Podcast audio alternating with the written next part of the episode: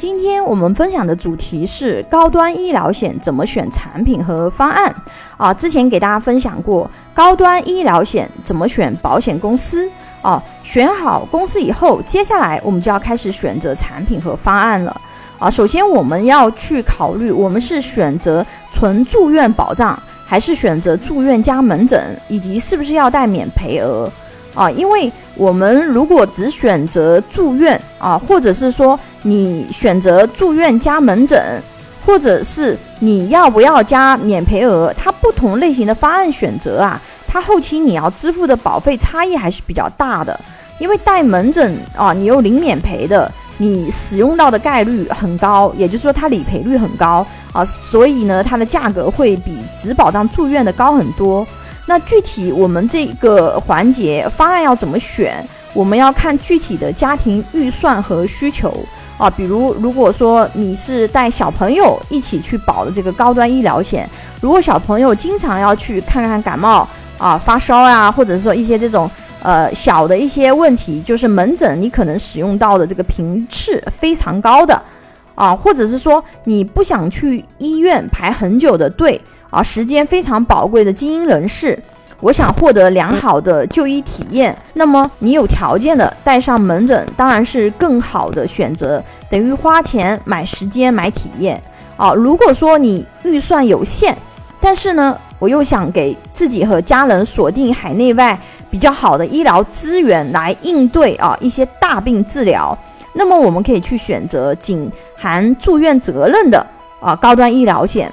那住院责任的话呢？它一般能覆盖的门诊呢，也有三类特殊门诊啊，就是癌症治疗门诊、渗透析门诊啊，以及啊住院前后若干天的门诊治疗。就是说你啊，因为这个事情你住院了，你住院前几天啊，以及后几天的这个门诊治疗，它是可以包在里面的。那么具体的这个要看具体的产品条款啊，我这里就不展开讲。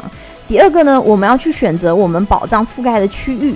啊，高端医疗险保障范围的方案呢，通常有三种，一种是大中华方案，就是包含我们国内以及港澳台，啊，还有一种是国际啊，国际它包含了基本全球，但是除美加或者是除美，大部分的方案都是除美加，因为美加呢，它的医疗费用特别的高啊。第三种呢是全球啊，全球就是包含美国和加拿大。在你能力范围内啊，建议大家可以选择国际或者是全球的保障，因为我们去做高端医疗啊，其实我们更多的去锁定的其实是医疗资源。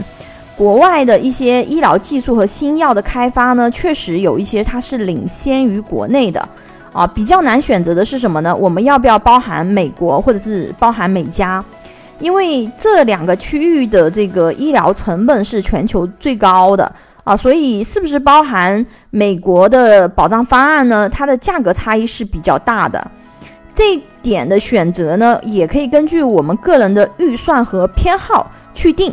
啊，你如果说有条件，我就是想要锁定我全球最顶尖的医疗资源，万一我有个什么事情，对吧？我要全球的医疗资源都为我服务，那么这个时候你就可以把全部都加进去。如果说我的预算是有限的，那么这个时候只能在我的能力范围内去选择我能锁定的医疗资源，啊，第三个就是有没有生育、带孩子投保等其他需求。啊，因为不是所有的高端医疗险啊，它都是有孕产保障的。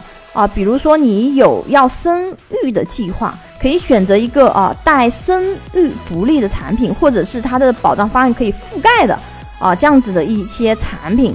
啊。这种产品的话呢，相对来说啊，如果说你这件事情你是确定性，你未来要去做的啊，可能有这样子的功能保障呢，对你未来会保障全面很多啊。第四个，需不需要带孩子一起投保啊？要不要覆盖孩子的疫苗费用？